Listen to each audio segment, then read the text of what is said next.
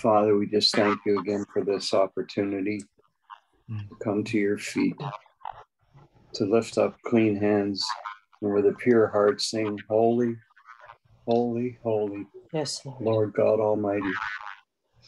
Lord, we are so privileged, Yes. as our sister prayed, Lord. We have, we have no idea what the persecution is right now. But Father, we're in your presence.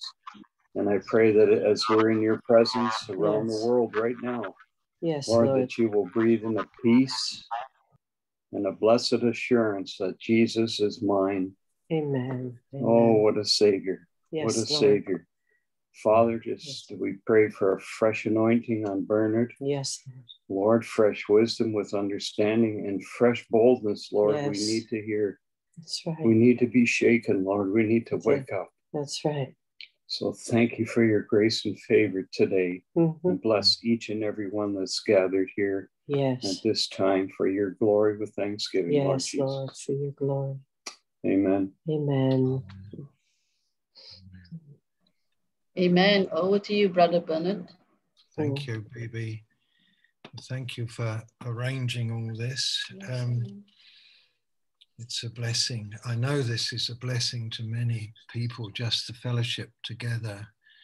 Uh, Chris and Brenda over there in uh, the far east of England, and um, some in Canada and the US and in the Middle East, and uh, various parts of Australia as well as Malaysia and Sarawak. And, you know, true, Hazel prayed that we are all in this great family of God and we have the Father's DNA in us, spiritually speaking. And uh, the likeness of the Father, which of course is the Son, emerges in us as we walk with Him. And we, we think of those in the Middle East, the Lord's people there, that uh, the likeness of Jesus will emerge in them. How the devil hates Jesus. Um, what a warfare that we are in. and you appreciate that it's hotting up. You realize that essentially behind all the machinations of government and all the things that are taking place with the uh, economic and the political and just everything, and even the religious. Um, if I just threw this out to you at the beginning, one of the things among many that are grieving my heart is to see the way in some quarters um, the churches and even some of the leaders have been arguing amongst themselves about social justice and about Black Lives Matter and critical race theory, and this leader saying this and another leader saying that. And if I may just throw this out to you, that if we understand more deeply and truly the family of God, race and social justice, and these sorts of things uh, do not even enter in. They do not even enter in because in the family of God there is one people. There is neither Jew nor Greek. There's neither rich nor poor. There's, there's none of that because where the Spirit of the Lord moves and really is Lord, where He's Lord, He brings us all into that mutual care for one another that has no thought of race and riches and and this is one of the great things that we have to learn. And you can see the title and the burden of my heart today um, is around this theme of the water, the flow, the, the rivers, the, and you understand that what happened in type uh, in the physical, in the Old Testament, with the children of Israel and God's dealings with them, God is one. So the medium that he was moving in in those days, of course, was the medium of the physical. He was moving in releasing them from the Egypt bondage, from the Pharaoh bondage, bringing them through a physical sea that he opened up before them, bringing them through a wilderness. It was a physical wilderness, and he was working with them, and he brought them to the Jordan River, and he opened that up before them and went before them. And the medium was physical. Jericho was a real city. And uh, because God is one, what he did in Jericho the, and what he did in following on through the leadership of Joshua, all in the physical, in giving them the land, God, who is one, is now not moving in bringing us out of a physical Egypt into a physical promised land. But what is revealed there in the physical medium, in the material medium, is a profound picture of what he does in the spiritual medium. So, if I threw this out to you, and one of these weeks I want to talk about the warfare specifically and the manner of the overthrow of the nations in the, that, that were already in the land of promise what he did in the physical they had to stand on the necks of the kings. They had to utterly destroy. And uh, jesus joshua was with them to do it. What god commanded them to do with him in the old testament in the physical Jesus wants us to join with him in the spiritual medium, in the spiritual life, so that there is a mighty destroying of everything that opposes the rule of God in our lives and those we're around. And, you know, so if I can emphasize this, God is one. The medium that he was working in in the Old Testament was the physical material medium. But in the New Covenant, the medium in which he's working, uh, although it has a material, physical component, it is primarily spiritual. But God is one, so his ways do not change. And that's so, that's a principle that we must grasp. And uh, if you grasp that principle, you will not be offended with God and the things that he commanded in the Old Testament. He knew that sin was a cancer, and cancer is a live thing, and sin is a live thing.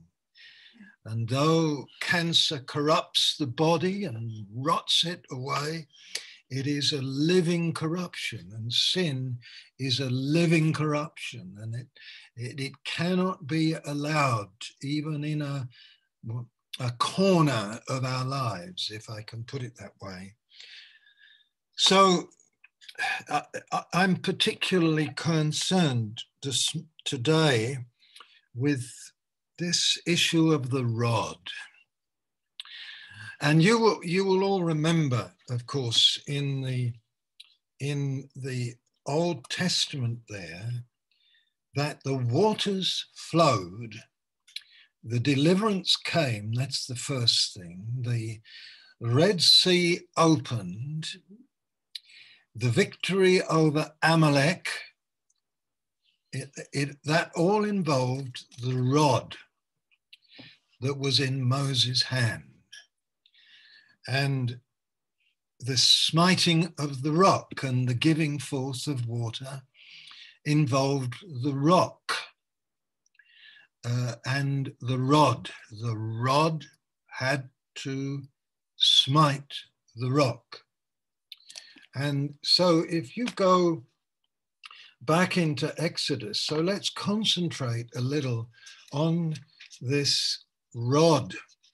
So if you make your way back in the book of Exodus to chapter 4, and of course, this is to do with the Lord speaking um, to Moses, who was to be God's deliverer.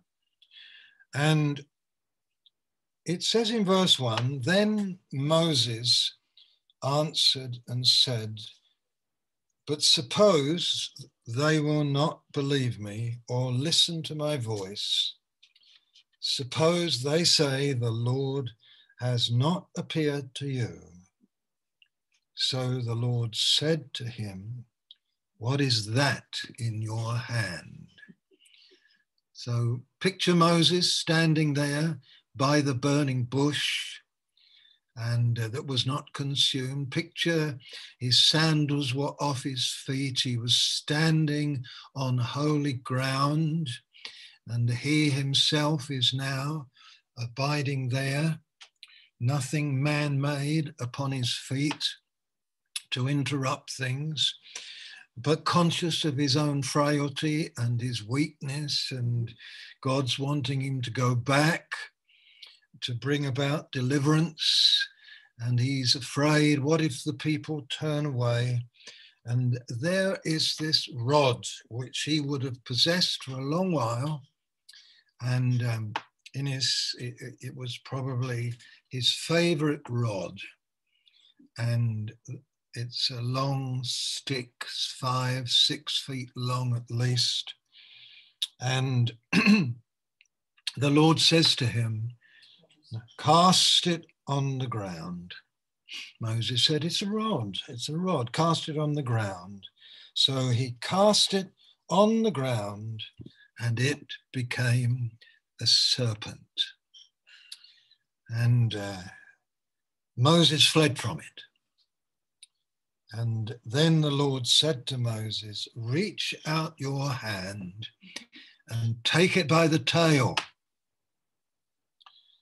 Take it by the tail. And he reached out his hand and caught it, and it became a rod in his hand. An amazing thing. And parabolic um, parabolic. You know, it's to do with authority, it's to do with power, it's to do with measuring things if you were to do some studies in the scripture. Um, one of the things, of course, with the separating of sheep from goats, you may not have known this, that those old shepherds used, because in their flocks they had sheep and goats. And they would use their rod mm-hmm. and they would spread out their rod horizontally. They would hold it horizontally, maybe two foot six or three foot from the ground. And the sheep tend to bow their heads.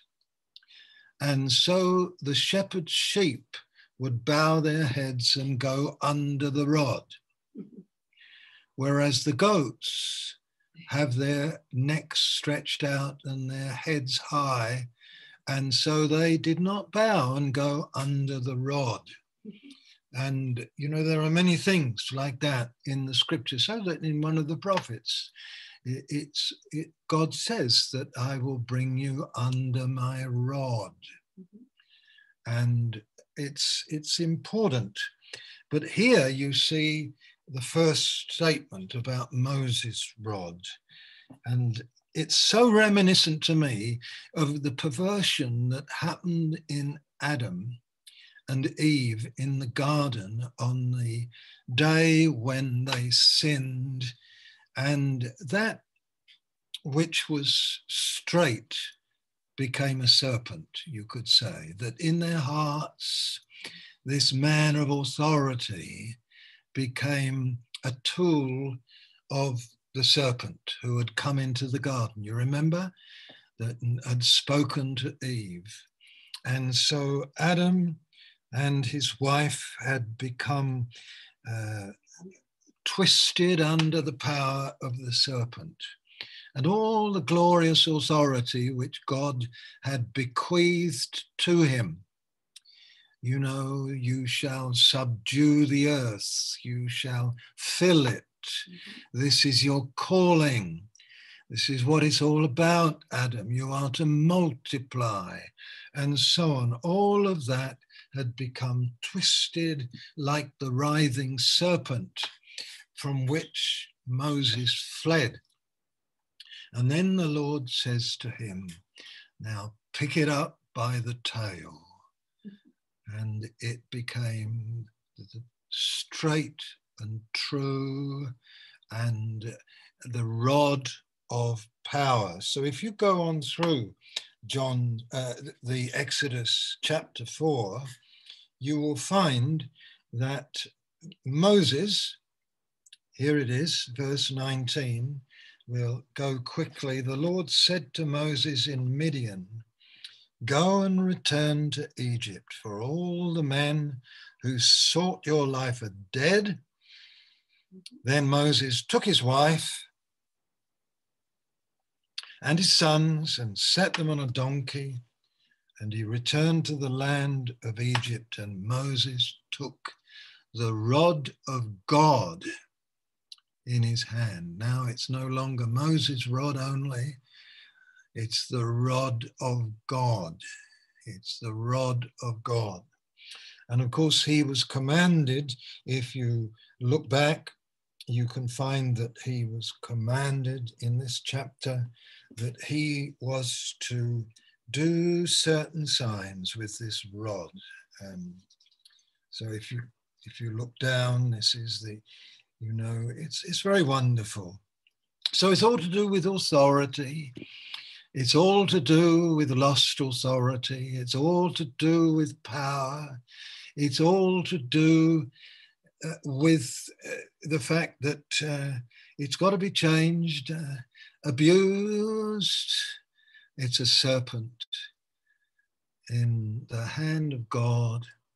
And you remember, of course, that our Lord Jesus, who's the true man, you, you will remember that he, he, he took the rod that was a serpent uh, into his hand, and it's all to do with Calvary. Now, if you you flow on a little bit, and we just got to sort of concentrate on some of the things that this rod uh, and Moses, and in his obedience, using it, lo and behold, you remember that the sea, he had to put it over the sea. I haven't got time to spend on it all, but in chapter seven, you know, there's a whole section there about the rod and uh, this rod uh, eating up all the other rods. You remember mm. the,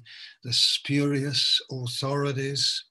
And then you can look in verse 19 of chapter 7, where the Lord spoke to Moses Say to Aaron, Take your rod and stretch out your hand over the waters, over their streams, and you know, the power to dry everything up, to turn it all into a different state so that death comes. And there's, a, it's, it's quite amazing when you go on through. And of course, the famous one is when uh, Moses stretched out the rod over the Red Sea, you remember. And this he did. And lo and behold, hallelujah, the sea opened and they went across. And it's, it's a tremendous thing. And, you know, in all these things, the Lord is seeking to teach his Old Testament people. And as you make your way through, of course, you get to chapter 17. And when you get there, you you you get this way that the Lord has been trying to show them. He's been trying to deliver them from their rebellion. He's been trying to do things with them so that in the 16th chapter you read the story of their complaining spirit. And then you come to the wonderful provision of God with the manna, giving them bread. And I really sort of enjoy this very, very much, just the way that the Lord patiently works with them. Will they listen to me? Will they trust me? Will they submit to my authority? Will they submit to my ways? Uh, will they let me supply to them? And uh, you know, they seem to be so argumentative because God's not coming up with the goods they want. And yet God does this wonderful thing with the manna. Uh, what is it? This that this stuff that God supplied so quietly and secretly, six days a week, and it descended upon the ground and so they had to bow their heads, they had to go down on their knees, and they had to gather this mysterious, mysterious substance that tasted uh, wafers with honey. Very beautiful when you think of it. Will they learn? Will they learn? That I will supply. Let them get down on their knees. Let them uh, put it in their vessels as much as they want. And there it is. And so God teaches them that lesson. And, you know, as you as you go on, you probably know that before the manna came, they were questioning about water earlier. It's the end of chapter 15. And here they are, the, the basic substance of life. Where does it come from? Uh, we need water, we need food. And at the end of chapter 15, you find that Moses brought Israel, this is verse 22, from the Red Sea. They went into the wilderness and they went three days in the wilderness. Now you're beginning to get a clue. Three days in the wilderness, and they found no water.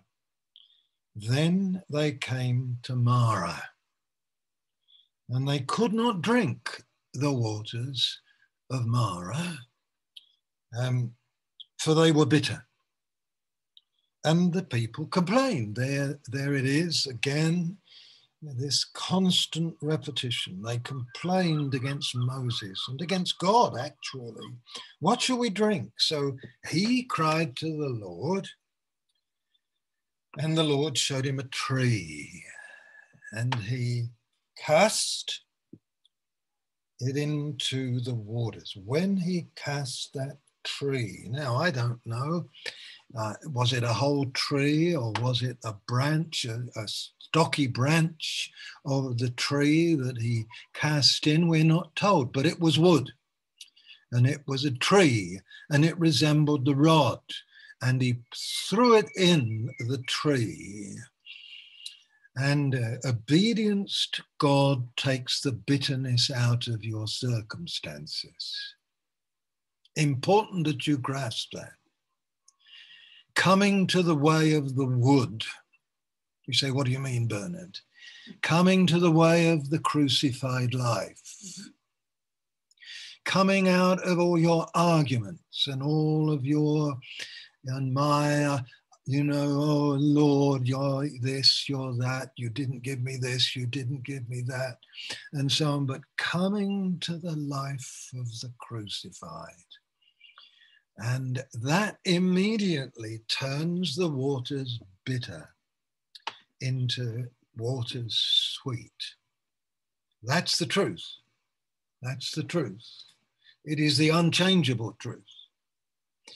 And of course, when you take the serpent by the tail in obedience to God, it brings authority into your life. So you've got these things. And then, of course, God's still seeking to teach them lessons.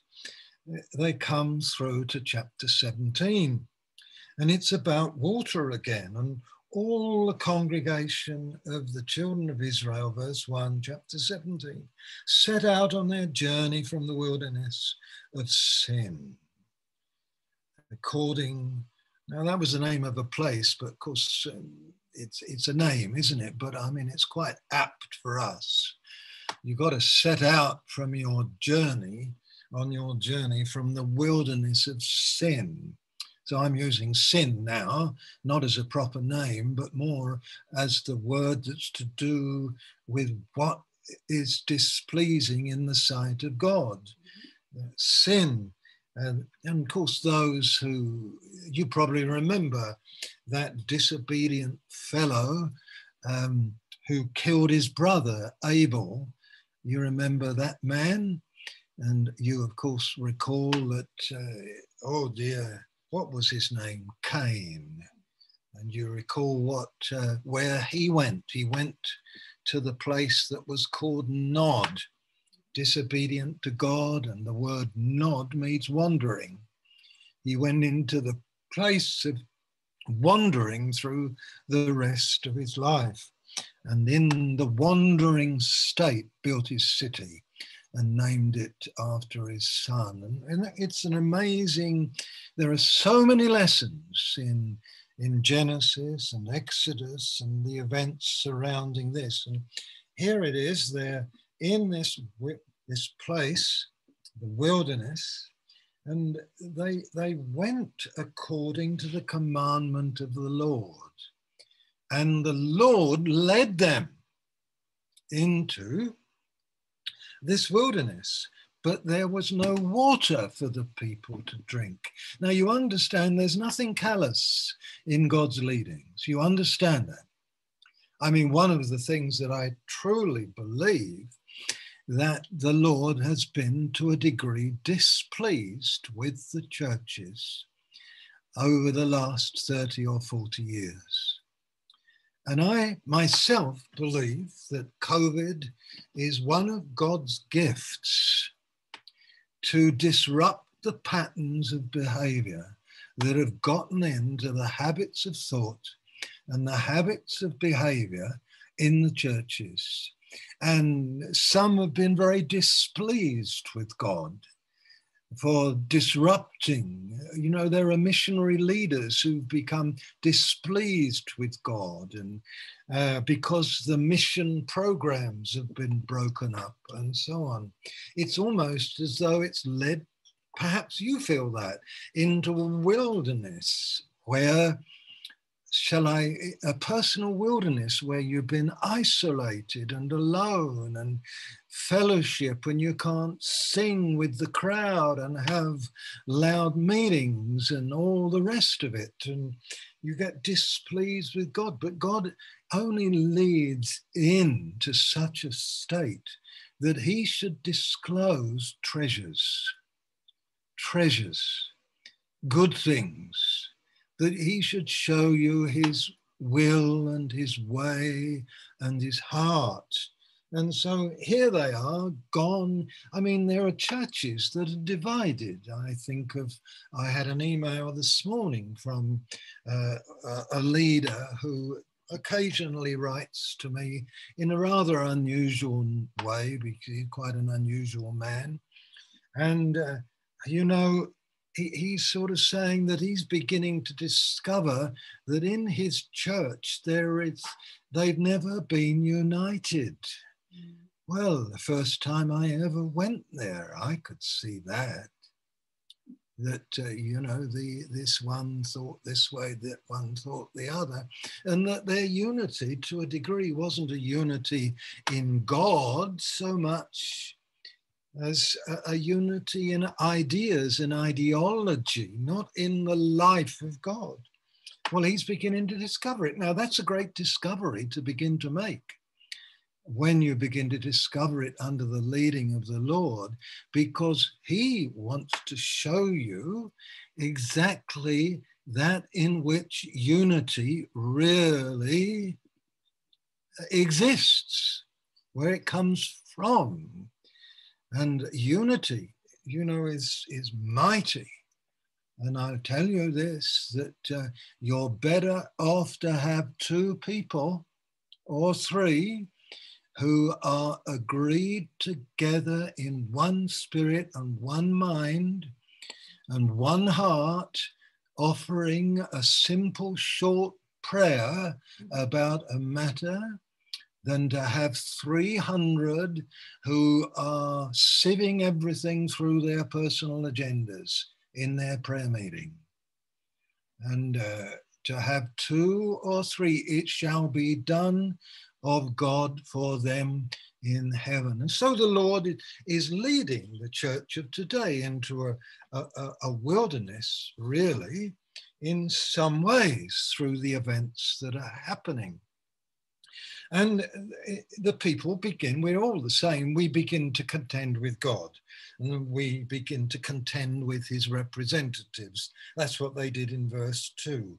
They said to Moses, Give us water that we may drink. So Moses said to them, Why do you contend with me?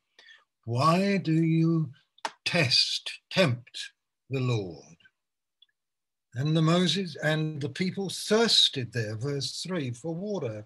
And the people complained against Moses. And why is it that you brought us up out of Egypt to kill us and our children with livestock and our livestock with thirst. You know, the discontented heart soon exaggerates its circumstances. You brought us out to kill us, you know, typical exaggeration, isn't it? You know, typical misinterpretation of everything when your heart is disillusioned, dissatisfied, everything becomes distorted in your view. And uh, you exaggerate everything, you know, God's forgotten us, people have forgotten us, nobody cares. So Moses cried out to the Lord, saying, what shall I do with this people? They are almost ready to stone me. And the Lord said to Moses, Go on before the people and take with you some of the elders of Israel. Now, notice that first the elders, the leaders, the pastors, you gotta come first and you gotta get close and you've got to learn God's ways and you've got to accept them. Uh, you've got to see how it's done, what God is about. And herein lies one of the problems that elders and leaders, whether you call them pastors or cardinals or bishops or this, that, and the other, you know, Jesus is our Moses and he wants to lead you elders to the rock. You pastors, he wants to lead you to the rock, who is, of course, God. He wants to lead you there and he wants to show you how he works. And it's wonderful, really. And so we read that uh, he he took some of the elders. Also, take in your hand your rod with which you struck the river, and go. And behold, I will stand before you there on the rock in Horeb, and you shall strike the rock, and water will come out of it that the people may drink. And Moses did so in the sight of the elders of Israel. So he called the name of the place Massah, uh, which you know means contention. It's the place of contention where they've been struggling, fighting, and arguing. And they called it Massah, and then the other name he gave it was Meribah, which is to do with testing. That word is to, here's a great testing where the people test God and God's testing the people, and the people are discovering something of their contentious, argumentative hearts, but God struck the rock, the, the, the blessed, blessed Moses took the rod and at the command of God, he struck the rock. I mean, you realize what an insane business this is, you know.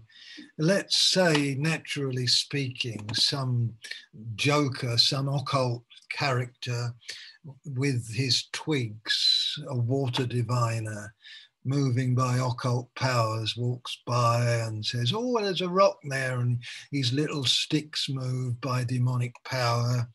oh, there's water down under there. Well, they wouldn't take a wooden rod to strike it. Whatever they doing? They'd want to get a jackhammer, a pneumatic hammer, wouldn't they? They'd want to get stick of dynamite, drill a hole, open up the rivers in the dark places. But Moses just struck the rock. Now, you understand, every one of you, what we're talking about? We're talking about Jesus. We're talking about Jesus and Calvary. We're talking about the stupidity of the cross, the apparent stupidity of this blessed man giving his life, that the churchmen of the day thought he was mad, your Peter was disappointed, your John was disappointed, your churchmen of the day didn't know, though they were elders. They understood later they were elders, you could say, apostle elders, and uh, the Lord Jesus led them to that head shaped place called Golgotha, that skull shaped place. And isn't it wonderful how our Lord Jesus sacrificed himself and gave himself to his Father first. He did not do it all for you or did it all for me first. That's important. He did it for his Father first. Amen that God his Father should be justified. If I throw this out for you pastors and, and teachers, just to mention to you, the book of Romans is not primarily about God justifying you. It's about God becoming justified through his Son not justified from sin, but justified in his nature and his being before angels, before men, God being justified. He truly is God. Anyway, here we are at Jesus. And you, you will all know how that Calvary event, that Calvary thing concludes uh, it concludes with the piercing. And it concludes with the spear in his side. And John saw.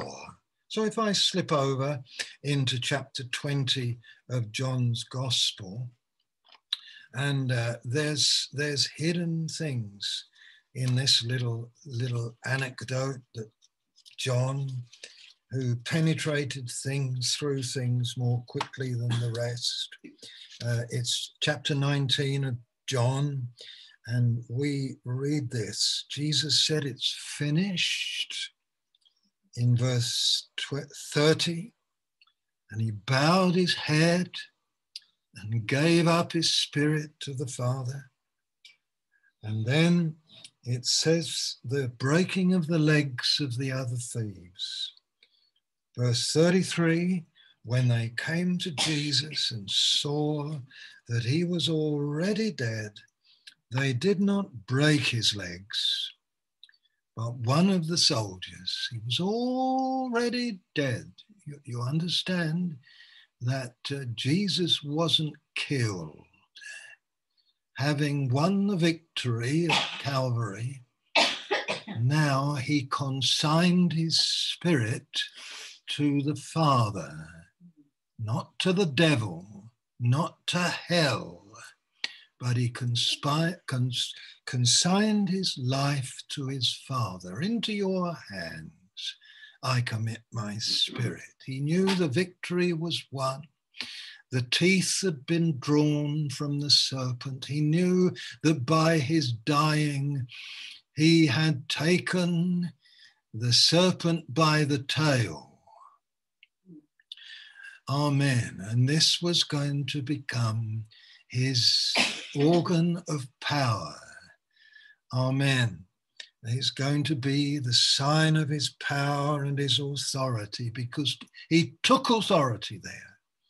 And we read this, of course, that when the soldiers pierced his side with a spear, immediately blood and water came out. And he who has seen has testified, and his testimony is true, and he knows that he's telling the truth so that you may believe. Wonderful, really. John began to get a glimpse of understanding when he saw this taking place. Because you know he's the apostle of love, and love always gets there first before anything else. And he he began to see the mystery. He, he was a Jew. You know, it's if I was to, so he knew. Do you know Zechariah 13? He knew Zechariah 13. He may not have known it was called Zechariah 13, but he knew the prophet Zechariah. And he knew that, for instance, Isaiah had talked about rivers in the desert and waters here. And so, I mean, but he knew Zechariah 13. So you swing over to your Old Testament and you look at Zechariah 13, right toward the end of your Old Testament. And you go there, lovely chapter. And, uh, you know, there's there's going to be the Spirit of grace poured out. Chapter 12, verse 10 the time's coming when the Spirit of grace and supplication is going to come in Israel first, in Judah first. Uh, they will look on me whom they've pierced. Everyone got it? Uh, chapter 12 of Zechariah, verse 10.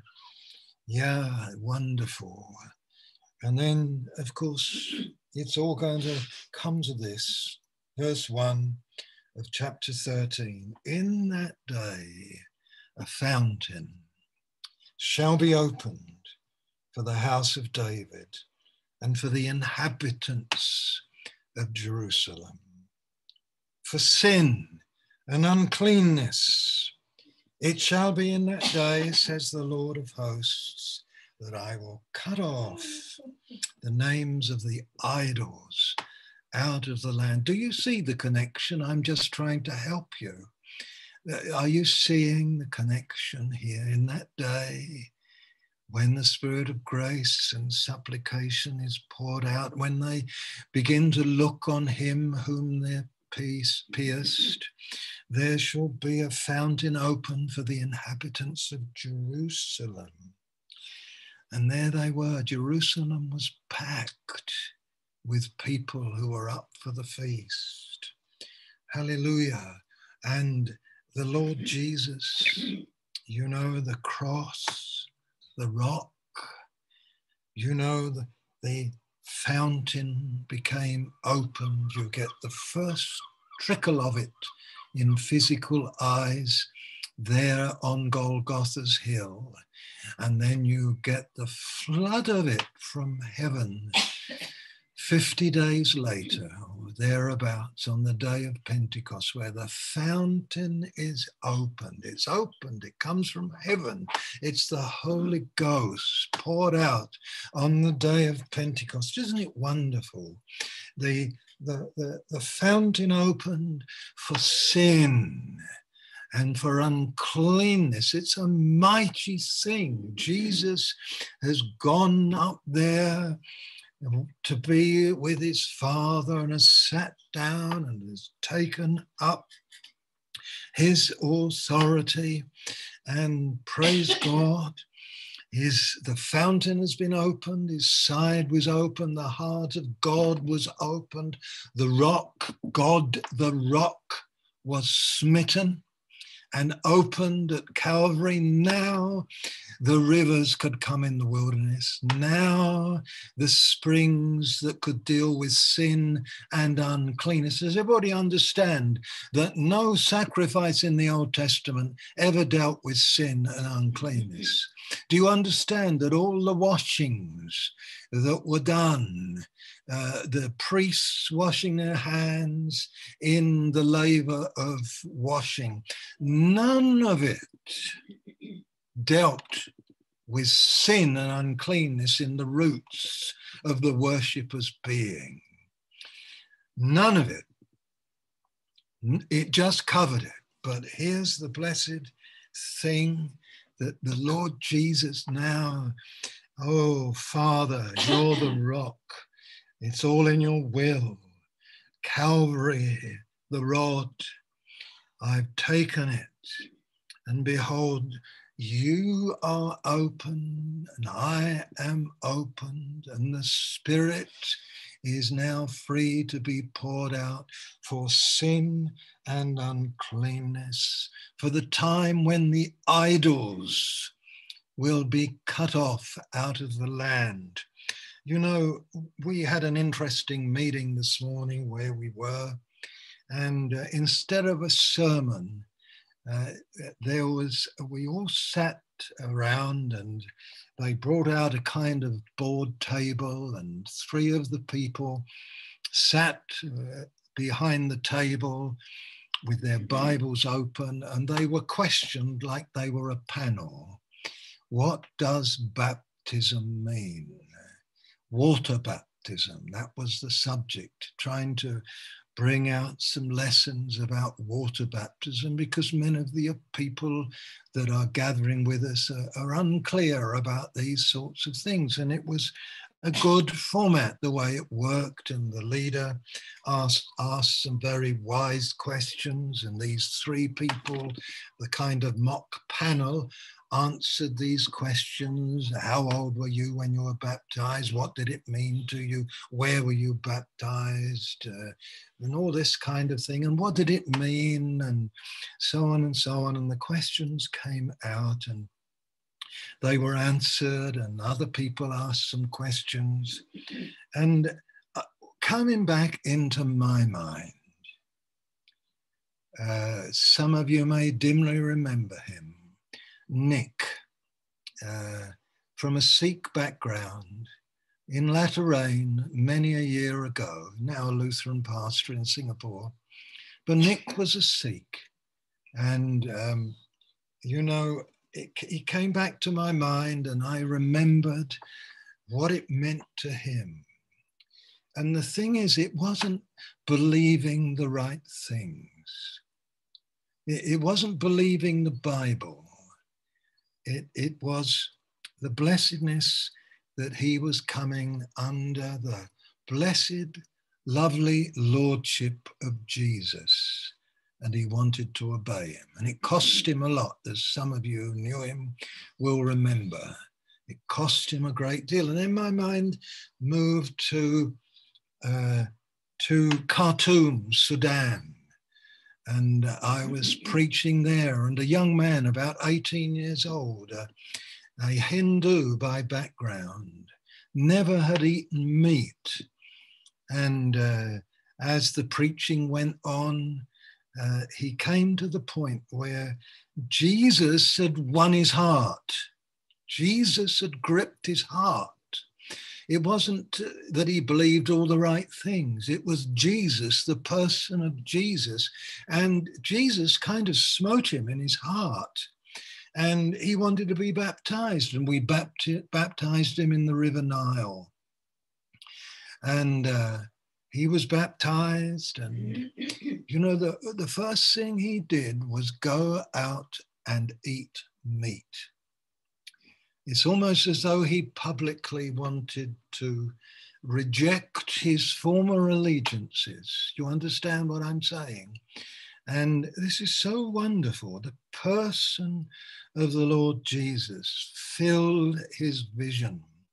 And I know that's why I was baptized. It, it, wasn't that, oh, the Bible says, or it wasn't that, eh, you know, it was Jesus. It wasn't that I believed it this way or that, but somehow the person of Jesus was pouring out to me and I wanted to demonstrate that I was under his lordship. Am I making sense when I say this, you see? Because this is the idols go. The, there's this fountain. I'll cut off the names of the idols, and to some people, the Bible is an idol. Might sound a terrible thing to say, but the Bible or the doctrine can become an idol. And when this water flows, when the vital life of the Spirit pours out through Jesus from the Father's heart into your heart, it is a fountain opened for sin, for uncleanness, and to remove the idols from the heart. Amen. Amen. And I will cause the unclean and the false prophets to depart from the land. And so it is. Now, you see, this is the thing. Uh, God said to Moses, Make sure you take the elders to see this. Make sure you take them to see this, that the rock must be smitten by the rod. The crucified life is the life through whom the water flows. The person that's crucified with Christ, nevertheless I live. You see, because you know that the Lord Jesus said to you and me, didn't he, through that uh, chapter 7 of John, out of your innermost parts shall flow rivers of living water. Am I right? It's a, it's a wonderful verse. It's a wonderful verse. But it's not for you unless you're crucified. Mm-hmm. Forget it. You know, if you're clinging to your pride, if I'm clinging to my name, you know, I've got to be smitten by, by the life of that cross. Doesn't that sound strange? The life of that cross, that crucified life. And this is why I now switch over into the Corinthian letter, the first one. And I look down in chapter one. Now you can probably connect up in your mind, by the way, why I entitled this morning's session or this afternoon session with the rock and the rod. And then I added three words that are biblical words, of course, that all begin with S. You know, what was the first one? Strike the rock. And the next one was spare, spare. And, and how many of you know a, a verse that's nothing to do with um, you know, striking a rock so much, but it's to do with a, a, a father disciplining a son. Chapter 13 of Proverbs.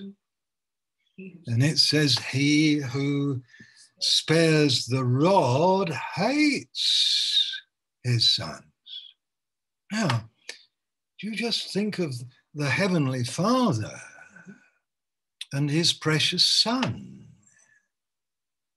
You know, this blessed Son, who is the manifestation of the Father's heart, smitten at Calvary. God did not spare his Son. You know, the rigors of Calvary. And I tell you, God so wants the rivers to flow in the wilderness. I tell you, because the USA is a wilderness, even your church, some of the hearts that are there in your church, there are a wilderness hearts, you know.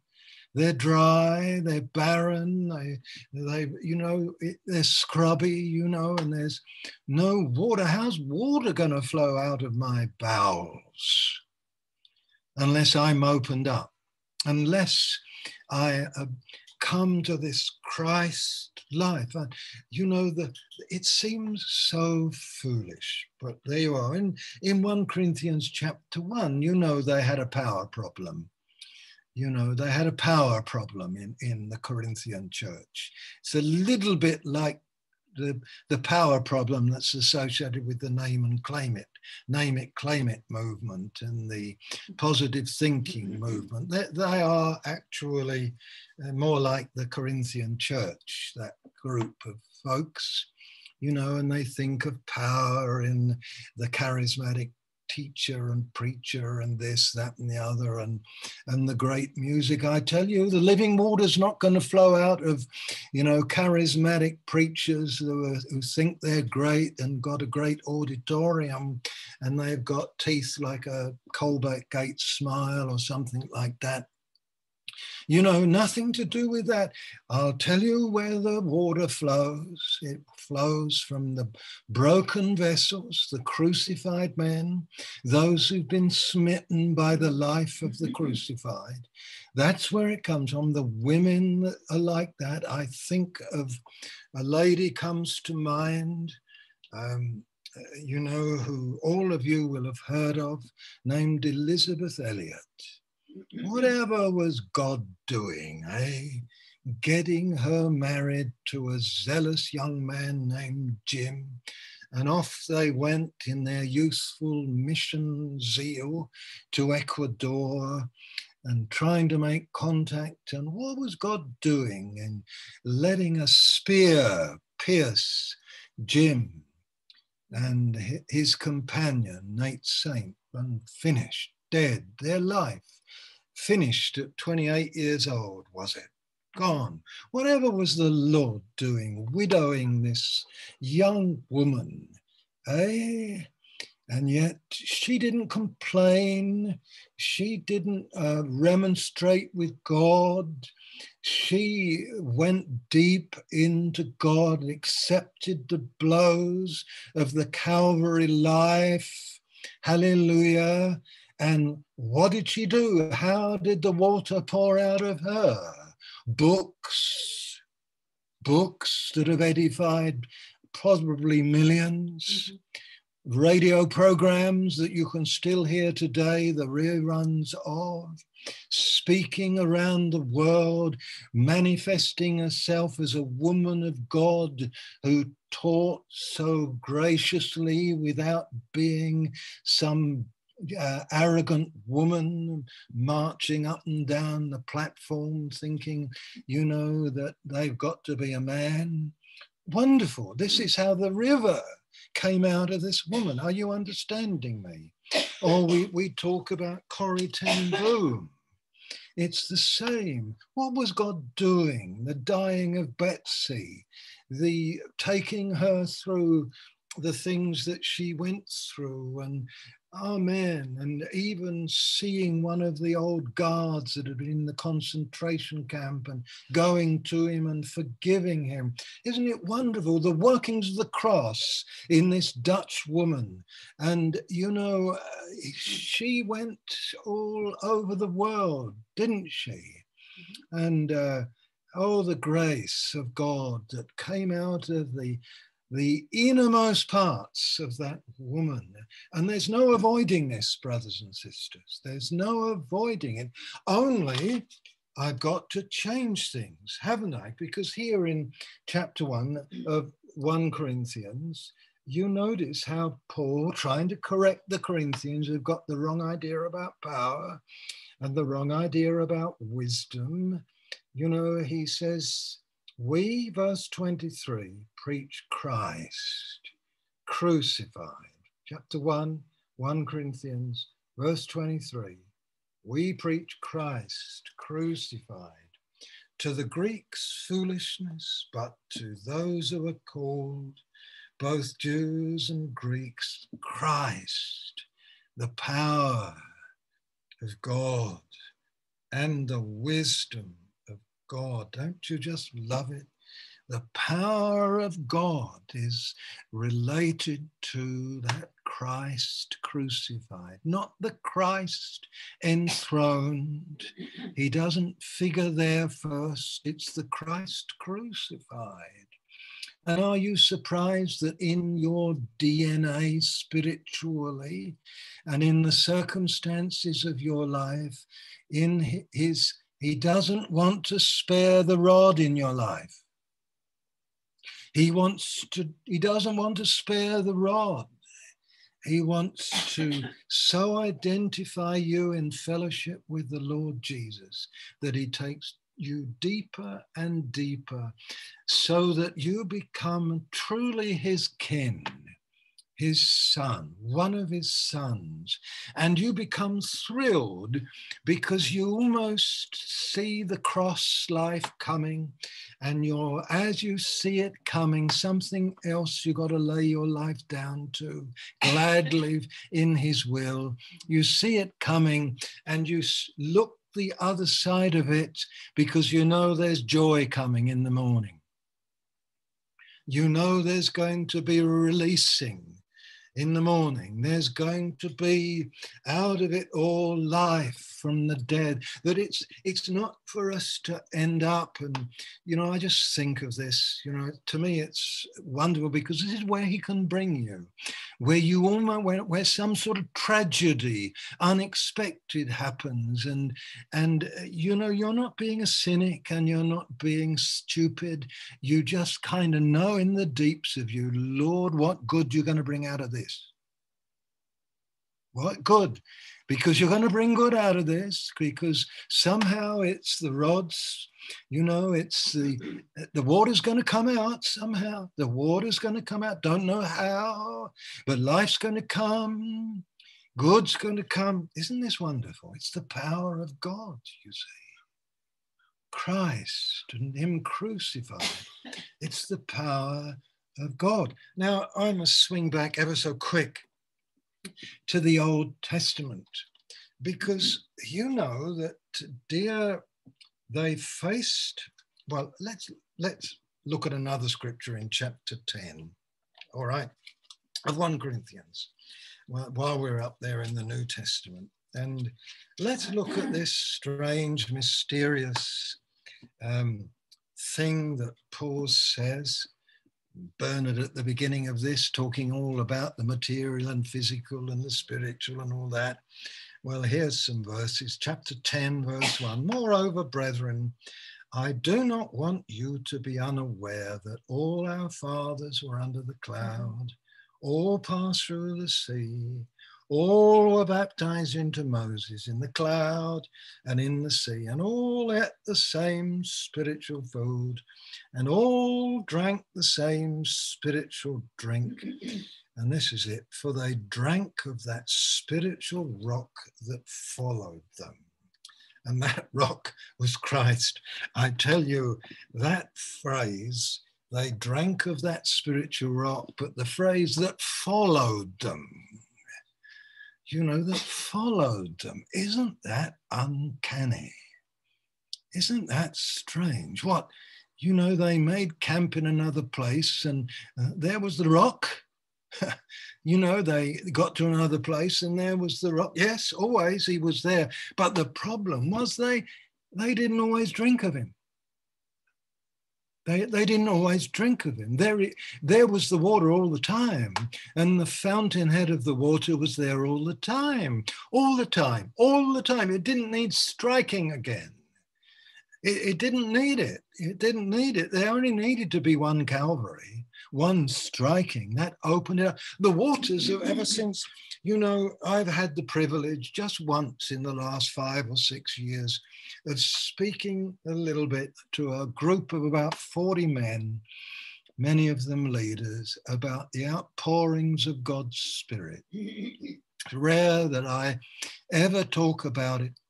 And, uh, you know, it's such a thrill to realize there can be rivers in the desert in the 21st century, in the midst of the COVID, whatever you want to call it.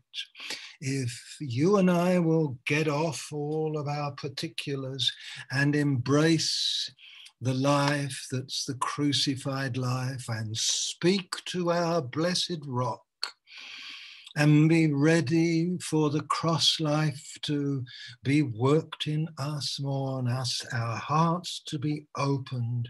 There shall be rivers coming forth. There shall be waters in dry places. There, there shall be even in the midst of this, because the rock is here. That's the thing I know. The rock is here even on this Zoom. He follows us. You know, he's, he's here all the time. He's like the sun in the heavens. You know, the clouds only obscure him. The sun is there all the time, isn't it? S U N, sun it's still there. And we let clouds to obscure him. You, you know what I'm saying, don't you? But the rock followed them, and there they were.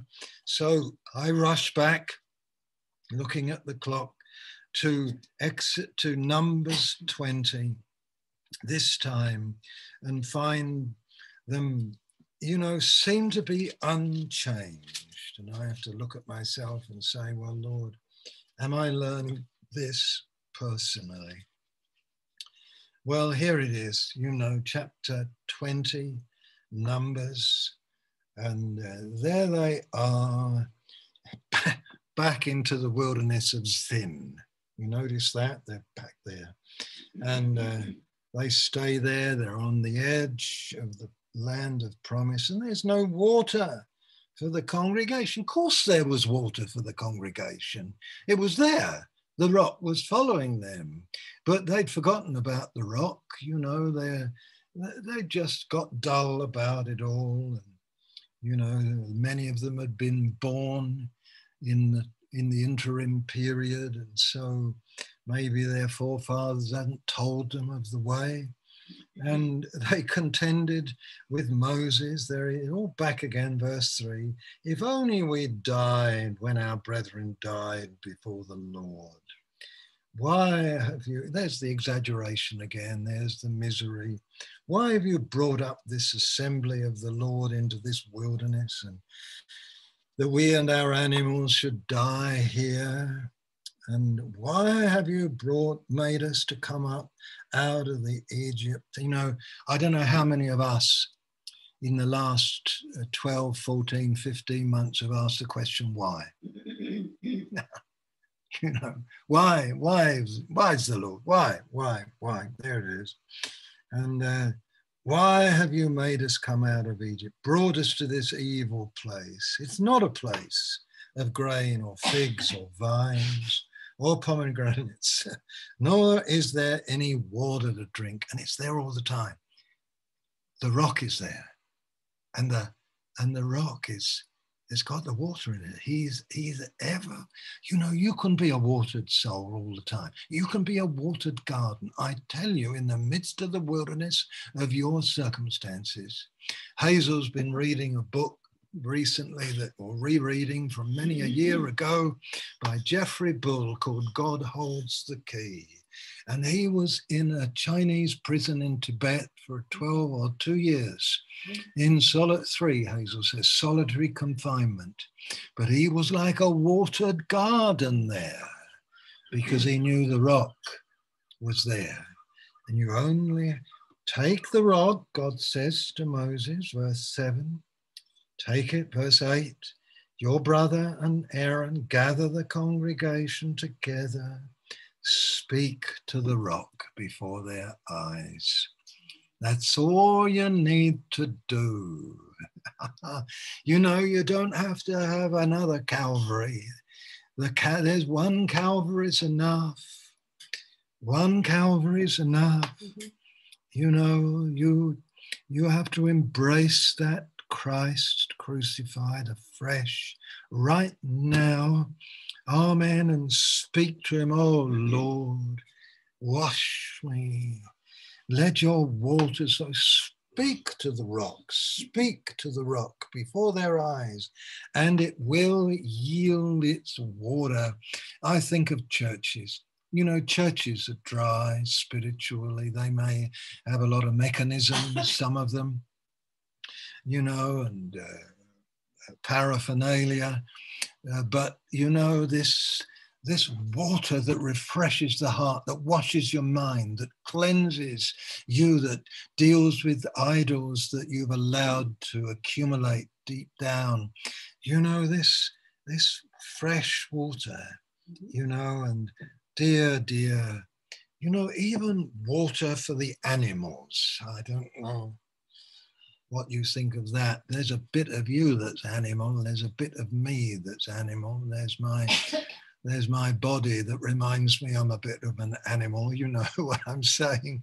And uh, I hope I haven't got horns, but um, you know, you know, so that there's even something for your body. You know, um, we left the meeting earlier this morning to make sure we got home because of traffic, and uh, you know, a couple followed us out to the car, and the brother said, uh, and his wife, you know, they said, Can we just hold you up for two minutes?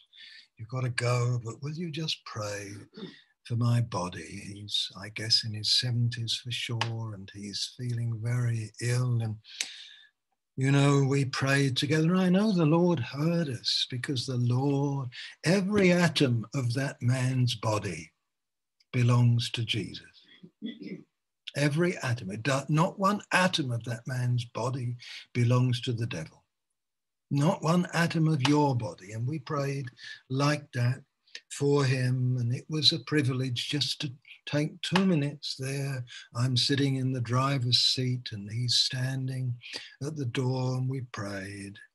And oh Lord, because the waters for the that came out of the rock was for the animals too. You understand? And if you think of your own physical body of part of the animal, you can be renewed, not only in the spirit of your mind, but refreshed in your body and refreshed. Uh, you know, and that refreshing may go through your body in such a way as to bring about a, a, cleansing from a disease that may have gotten in there or an infection that you may have breathed in from a neighbor, you know, and it's, it's a wonderful. By the way, don't you be one of those fools who doesn't take care of your body properly, you know uh, take your vitamins and whatever ones up, you know, if you want to know what you should take, or, you know, BB will give you some rundown on stuff. But, um, you know, just do what you can. But I know that there is water from Him because He loves your body. You know, because you are your body as well as your spirit and your soul. He loves you. And he loves the totality of you. And dear Moses is irritated, isn't he? And he, and he takes the rod and he hits the rock again. And oh, he's rebuked for it. And all the blessing that could have been his is delayed for him because he had not obeyed. You only have to speak to it, Moses. You only have to speak. I'll give forth my water. You know, and I come to this, and you know, when I come to the prayer meetings that we have, uh, when I come to to the church, and you know, some of you know in different countries and Malaysia, when I come to Kingdom Life and speak, or down there in Maranatha, or you know, the different places. I, I get up with this consciousness that He wants out of my belly to flow rivers of living water into this place, and that those who want can drink. Amen. And sometimes I confess I'm so surprised when people don't open their mouths and rush to the waters, you know, of the word sometimes I'm so surprised, and sometimes I'm so thrilled where I see a young person run and kneel down. I think of it a couple of Sundays ago where the, the actual leader of the church was the first one down on his knees on the floorboards. And it's just thrilling to see him down there. And I know that the waters will flow in that place. I know they will. And they'll flow through him. You see, and uh, but don't spare the rod and don't spare yourself. Go on with god. Let it let it happen mm-hmm. in your life. Don't evade and evade and evade the disciplines of the lord. Don't run away from him. Meet him there at calvary. Let you know embrace the rejections and the you know, what some of us have faced them. Maybe we've deserved the rejections and deserved we've been this or that or the other. But as you just out of your innermost parts shall flow rivers of living water. Now the rock follows you. You only have to speak to him. You only have to speak to him. Speak to the rock and he will give forth water for you. And wherever you are, and he will water your cell. That's what Geoffrey Bill, Bull found out. God watered his cell. Mm-hmm. That lady, Corrie, God watered her heart and brought forgiveness and washing and cleansing. That lady, I mean, it's remarkable, isn't it? Elisabeth Elliot, God watered her heart. And what a blessing she became. You know, and and there are so many people like this, aren't there, that we have touched and known. And so there I, because of time, I end. But um, amen, amen, amen. We don't have to spite, smite the rock now. It's been smitten but we run the risk of sparing the rod. Don't spare. And if I could just finish with one last scripture, and it's to be found in back in the New Testament in 2 Corinthians, and it's in chapter 6, and it's the words of a man who was a crucified man, who loved the people, the church. It's the sixth chapter, and it's Paul writing. Mm-hmm. And he's writing to Christians who had shut their bowels up. He, they'd shut their compassions up. They'd shut mm-hmm. down. They'd shut down. And in the sixth chapter, verse 11, 2 Corinthians, Here's Paul's testimony, and there's a we there. We, we have spoken openly to you. Actually, in the Greek, it says, Our mouth is open, our heart is wide open. You're not restricted by us but you're restricted by your own affections. Your heart has closed you down. You know, here we are. You know, God give us more and more ministers and people whose hearts are wide open, our mouth is wide open you know, so that we are like the rock, aren't we? A rock that's smitten. We've gone to Calvary and, and uh, people speak to us and they might rebuke us and out of our innermost parts comes a river of blessing. Bless you, brother. Bless you. Bless you. Bless you. So here we are. That's me done today.